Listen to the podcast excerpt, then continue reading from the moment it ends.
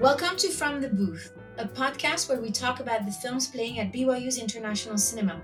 We are in week eight of the IC program and we're turning the poster over.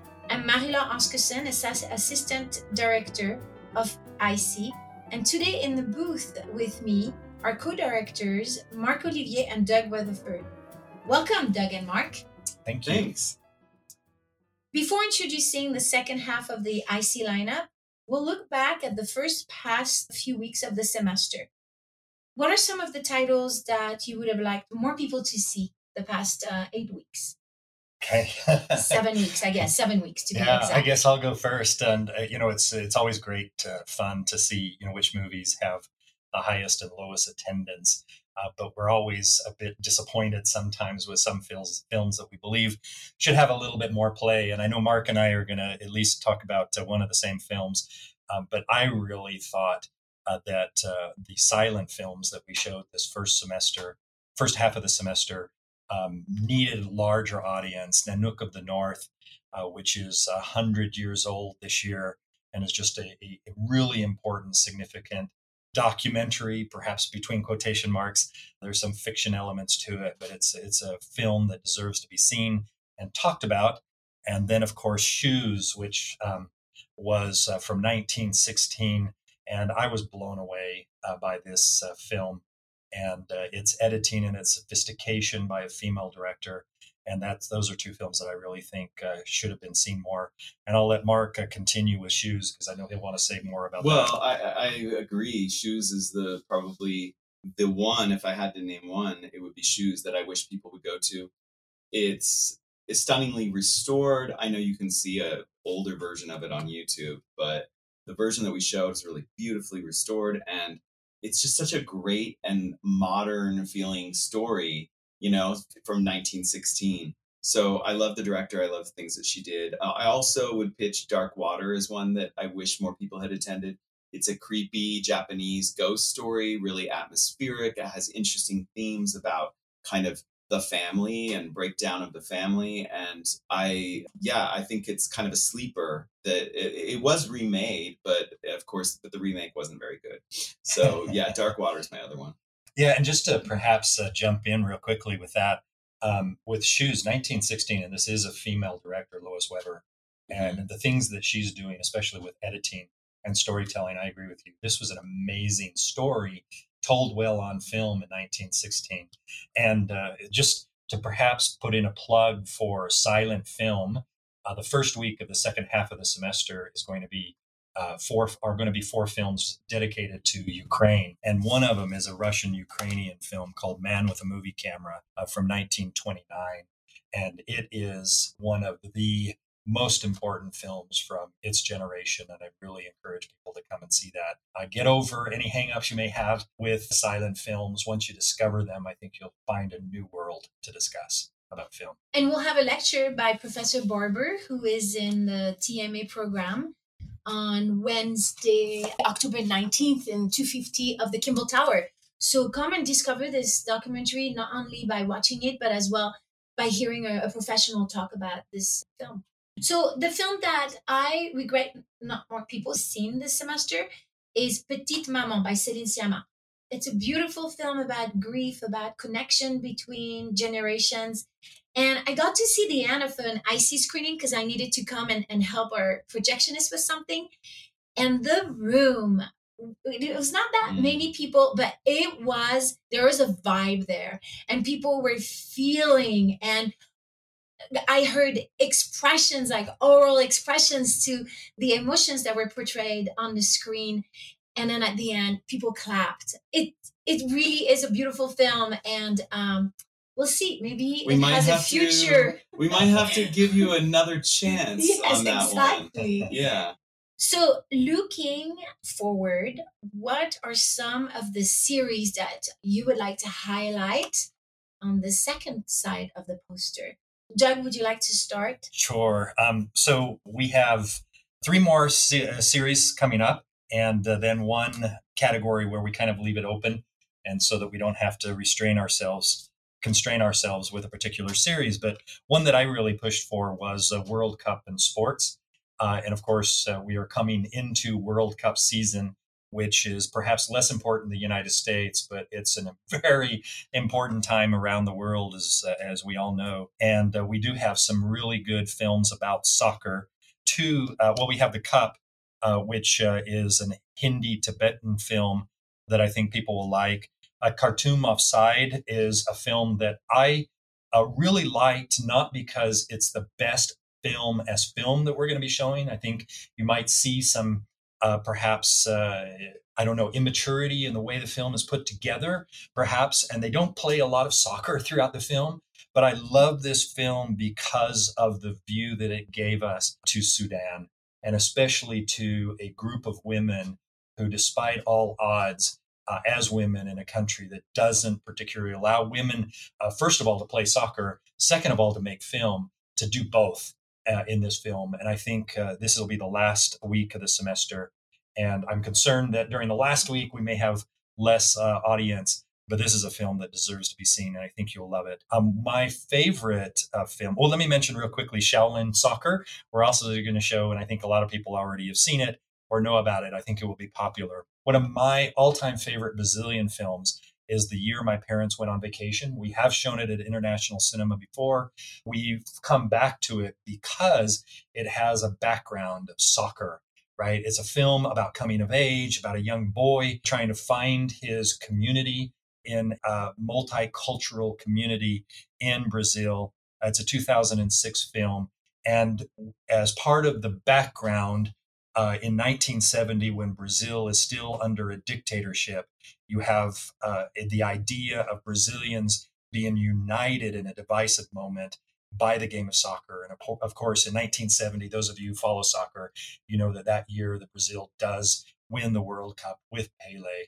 Uh, this is a this is a fun. It's an intriguing. It's a well made and just human and humane uh, representation that that uh, comes back to soccer.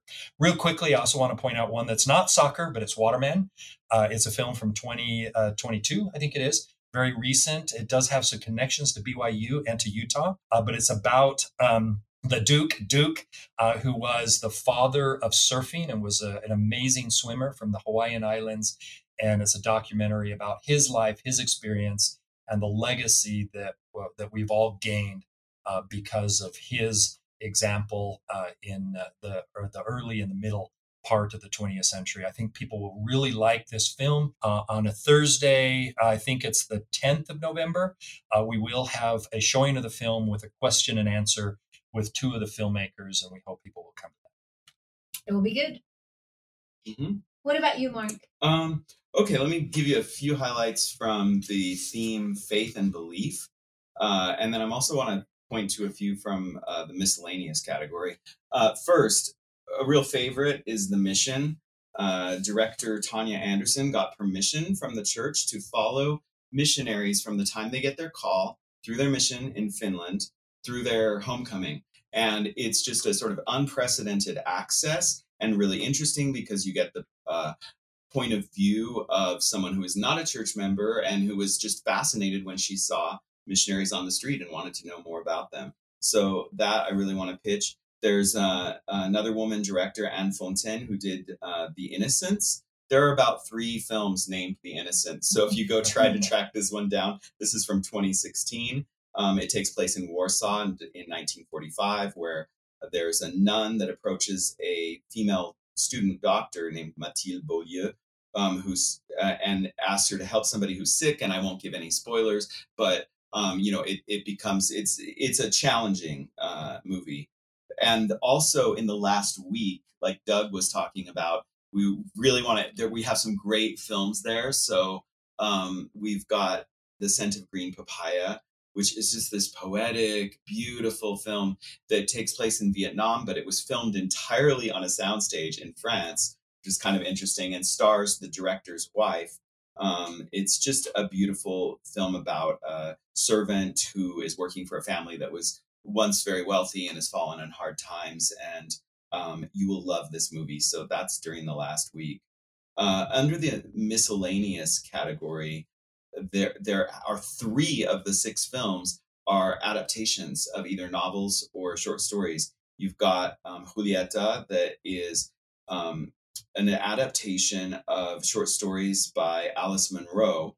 Alice Munro won the um, Nobel Prize in Literature. She's a Canadian author specializing in short stories. And um, so there are three uh, short stories from a book called Runaway Chance, Silence, and Soon that Almodovar um, uh, adapted. Now, she's been adapted at least five times in film, but uh, three of those were Canadian films, one American, and this is the only Spanish adaptation. So, what I encourage you to do if you watch this is, um, if you're a reader, read the short their short stories, read the short stories, and look at the um, how they're adapted in this kind of melodramatic way. And Almodovar tends to be a little more on the um, you know he he likes showiness and exaggeration whereas alice munro's prose is really simple and restrained um, also, Secret Life of Bees, adapted from Sue Monk Kidd's novel of the same name. And it's a really great film for conveying the complexities of life in the southern US, especially at the time of the 1964 Civil Rights Act. And the cast, I just have to say, with Queen Latifah, Jennifer Hudson, and Alicia Keys, I wish it were a musical. What a power trio we would have. So, wow, amazing. And finally, I want to plug Purple Noon which is an adaptation of um, Patricia Highsmith's The Talented Mr. Ripley. So this film is from 1960 and it stars um, Alain Delon, who is like a French heartthrob. And so if you like beautiful like, locations, beautiful people, and mystery, then this is a great film for you. Excellent.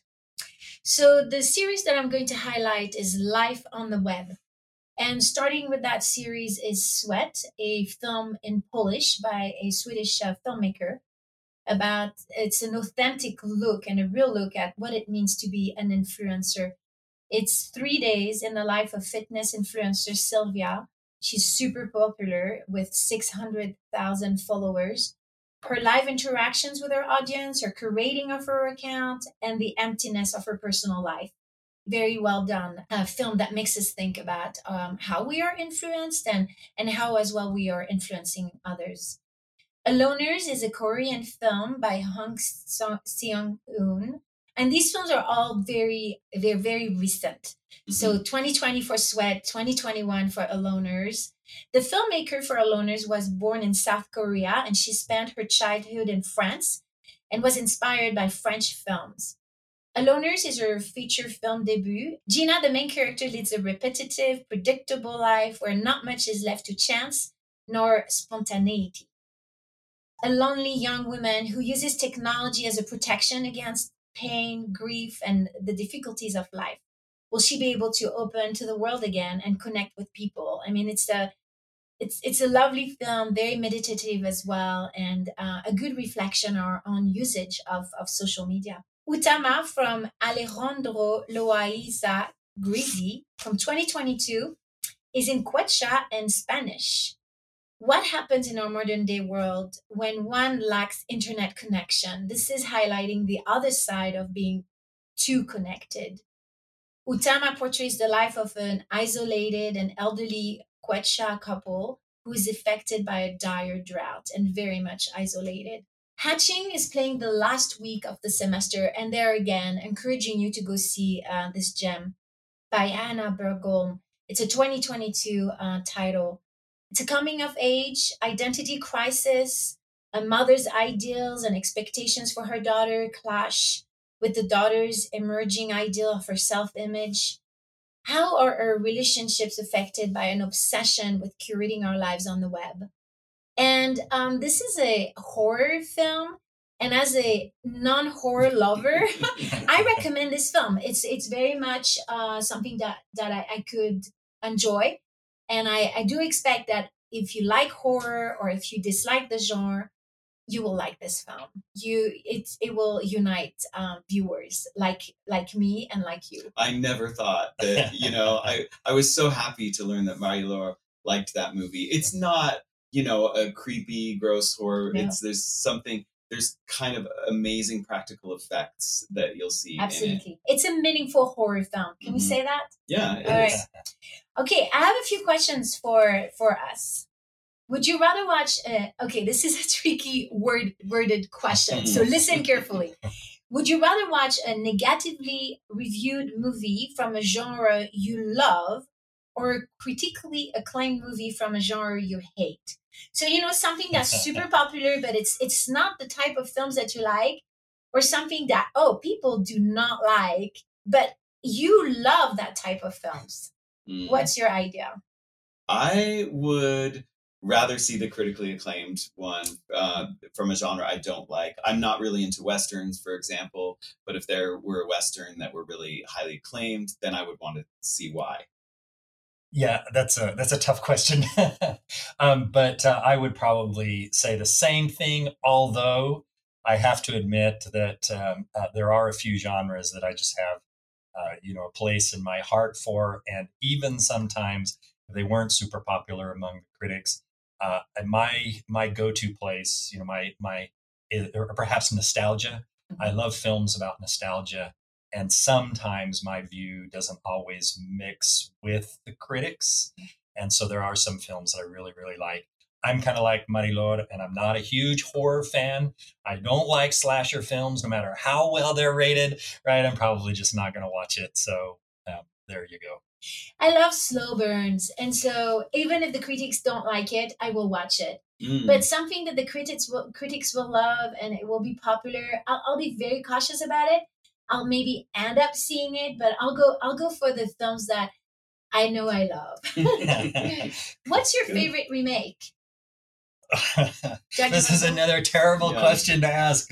Uh, we were talking about it beforehand, and I can say I love adaptations, but I don't particularly like uh, remakes, right? And uh, and so I, am not sure. I was trying to think about this, and, and I couldn't come up with one. I'm saying which remake, and I kind of I found out that Apocalypse Now is actually a remake, or you could count it as a remake because there was a film previously about the Heart of Darkness. I love Apocalypse Now; it's one of my mm-hmm. all-time favorite films. Brilliant. So perhaps I could throw that one out. But let me just put in a plug uh, for a Mexican film that is being remade uh, right now. It's an adaptation of a novel uh, about uh, called Pedro Paramo that I have just translated. It will come out uh, probably within the year in an English translation that I've done. Uh, was made originally in 1966, redone in 1976. I think sometimes in that 1976 edition there were some improvements, but I'm really hoping. So this is kind of looking forward. I'm really hoping that the, the new Netflix adaptation or remake might improve upon what exists for one of Mexico's great novels, Pedro Páramo. Excellent.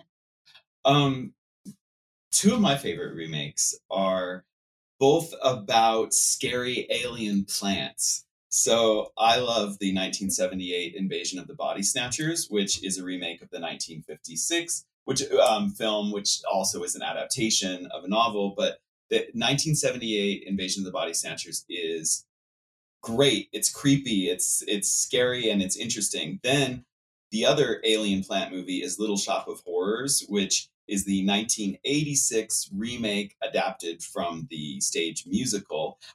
Um, but it's a remake of a 19 sorry 1986 remake of a 1960 Roger Corman non-musical sci-fi film. Both of those have these like wonderful you know, creepy alien plants. And I think Little Shop of Horrors is just a ton of fun. Um, and the uh, invasion of the body, body snatchers is actually scary and stressful in a good way. sure, that's in a good way. So uh, one of my favorite remake is actually Coda, and Coda was at Sundance not long ago. It's a lovely story. It got the award from the audience, audience mm-hmm. award, if I remember. People loved it, and for good reasons. And this is the remake of a French film called The Bélier Family. And that is an excellent film as well. And I and I do believe that the producers from the Bélier family were involved in the hmm. making mm. of Coda. And, and so it's not exactly the same, but it, there's just similarities that are just delightful. And so I, I love these both. And Coda, Coda is, is excellent. It's really good. So do you prefer stories about post-apocalyptic worlds or superhero films? Doug? Um, okay, well, this is an easy one for me because right. uh, post apocalyptic, I'm a big fan. I, I love dystopian uh, mm. universes and mm. and worlds and whatnot, and I not a huge superhero fan. And yet, uh, and yet, yes, yes. Tell us about yeah, it. and yet. Um, Mm-hmm. So uh, we're right now developing a series for next semester that will be international superheroes. Um, my colleague in Spanish and Portuguese, Brian Price, suggested it, and we've been having a lot of fun Yeah. looking for uh, films. Some of them will be really strange and weird, sometimes bad to the point of being great. Uh, and so I'm not a huge superhero fan, but I think that this theme will be really popular next semester. Yes. So look for it. I think that superheroes at IC is going to be awesome. wow, okay, I have the same preference as Doug. I prefer give me bleak, post apocalyptic, Mad Max all um, day. zombies running around, anything. Just I guess I love a good depressing film. So um, superhero films, fine, but I mean I'll see them. I've seen all the Marvel films, but post-apocalyptic definitely my favorite.